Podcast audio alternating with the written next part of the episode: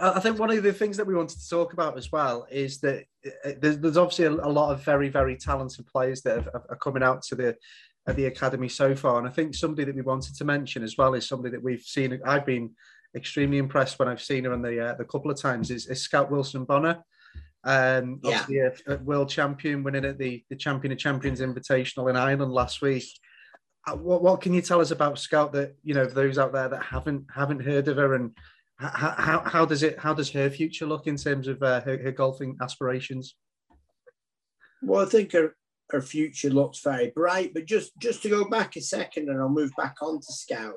Yeah, we have these games and targets. It's all fun and games, but we people as soon as kids get engaged with golf, yeah, we make the games much more golfy. And yeah. uh, I've got loads of really really good games. Um, which squeeze more and more golf technique into it. Yeah. But I would say moving on to the, I just, just wouldn't want people to think, um, I do hear about golf uh, coaches gamifying golf, and it's a game from start to finish, but we do yeah. elevate it to golf golf course, specific yeah. challenges. But um, yeah, Scout, I would say the unusual thing about Scout and the unusual thing about any champion is the drive, you know. And I said this to the kids, you might have heard me say it at one or two of the at the presentations you've been to. If Tom Tommy only liked golf when he was winning at the highest level, he'd have liked it six times. Yeah. That's in thousands and thousands and thousands. So you've got to learn to enjoy the process.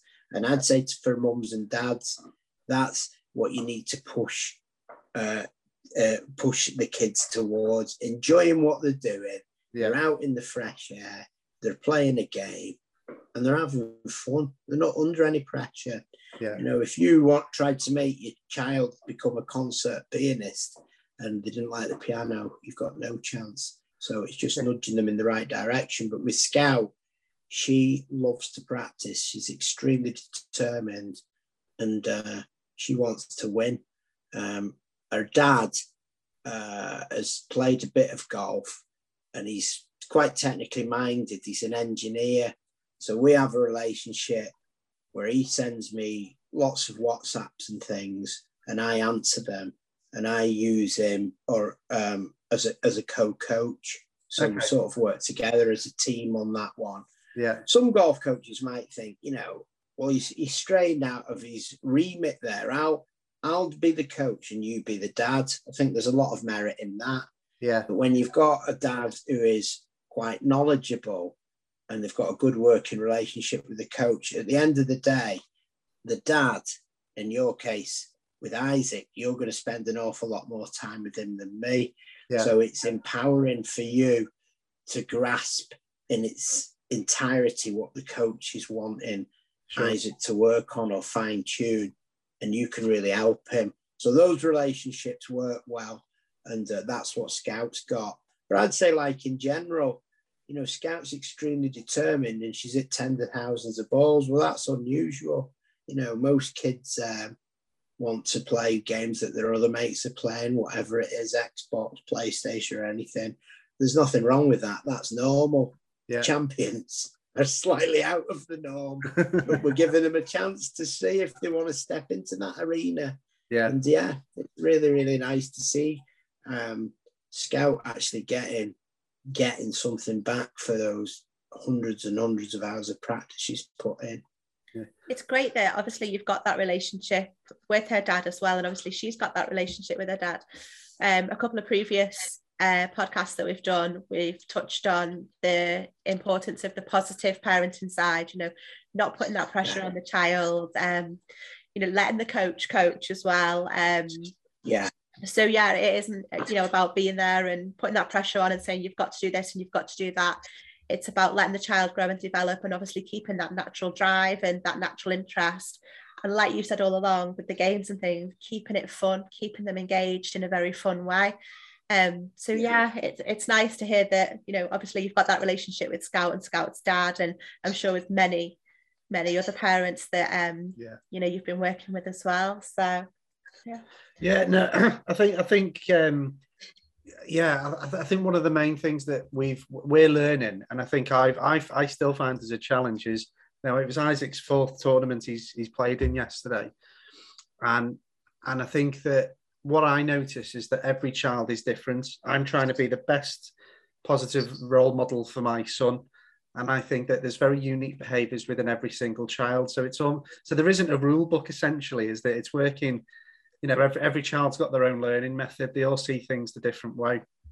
And I think that what I'm learning is that in, instead of trying to keep things fairly, you know, fairly generic, is, is just to enjoy that process of, of him getting better. And I think that one thing I've seen, um, my, my background snooker is I've seen very talented people get overcoached that have shown very, yeah. very a lot of talent very early on because their dads wanted to be the, so, so their dads wanted them to be the next Stephen Hendry. They've changed their cue action. They've they've, they've re-drilled them. Whereas I think there's an element of you know that sort of rawness and, and natural ability sort of needs to be blended and refined with ultimately well, the fundamentals of the you know of the golf swing, I suppose. You're 100% right. That's like one, one of my pet themes. You can only be the best version of yourself. Yeah. And I often say it to the kids if I lost weight, stretched myself, grew my hair long like Tommy, and I, I, did play in the Open qualifiers. I never got there, but I got close. Let's say if I did next year make it into the Open, well, let's say my dream venue, Royal Birkdale. And guess what? I ended up in a playoff with Tommy Fleetwood. Who's going to be the better Tommy Fleetwood, him or me? So I can only ever be me. And yeah. so many people in life end up being a pale imitation of somebody else. Yeah. So I always say to the kids, you are absolutely unique. You need to be the best version of yourself, and you've got unique qualities that only you bring to the table. So let's be the best version of you. Yeah, yeah. we can look at golfers who do things well and we can copy certain elements of what they do. But I 100% believe in letting people express themselves and their own unique set of talents. And yeah, yeah let that let that let that come out. Overcoaching is an absolute catastrophe. Yeah. Nobody, nobody is coached to world stardom. They they get bitten by it and they develop a way of repeating something efficient and it might get fine tuned. Yeah. And um, yeah, yeah, I, I, I, agree with you 100%. I think golf and snooker have got a lot of similarities. There's quite a lot of thinking time. There's a yeah. intense concentration and effort combined with relaxed flow. So yeah, golf, golf and snooker have got a lot of similarities, and snooker players often make good golfers. But yeah, one of my one of my key themes in life and a transferable skill be the best version of you, whatever it is that you're doing. Yeah.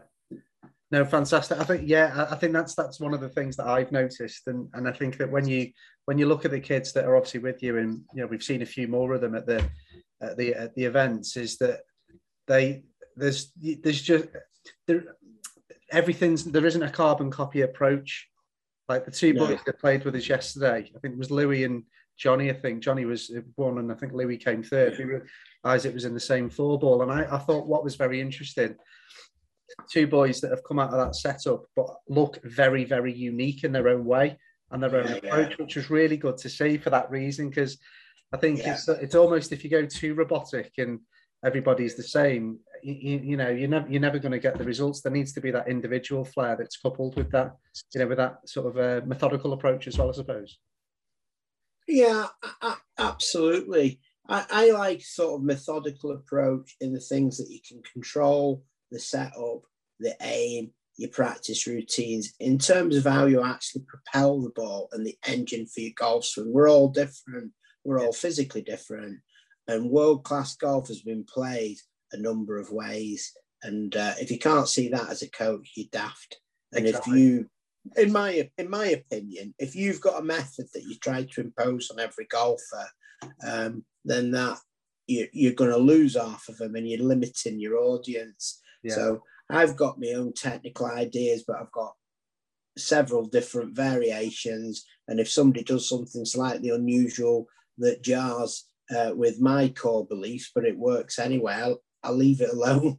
Yeah. And we, we move on we move on to other things. If you can repeat it and you can control that club face and deliver it back to the ball looking at the target, and you can get the angle of attack right, you're in business.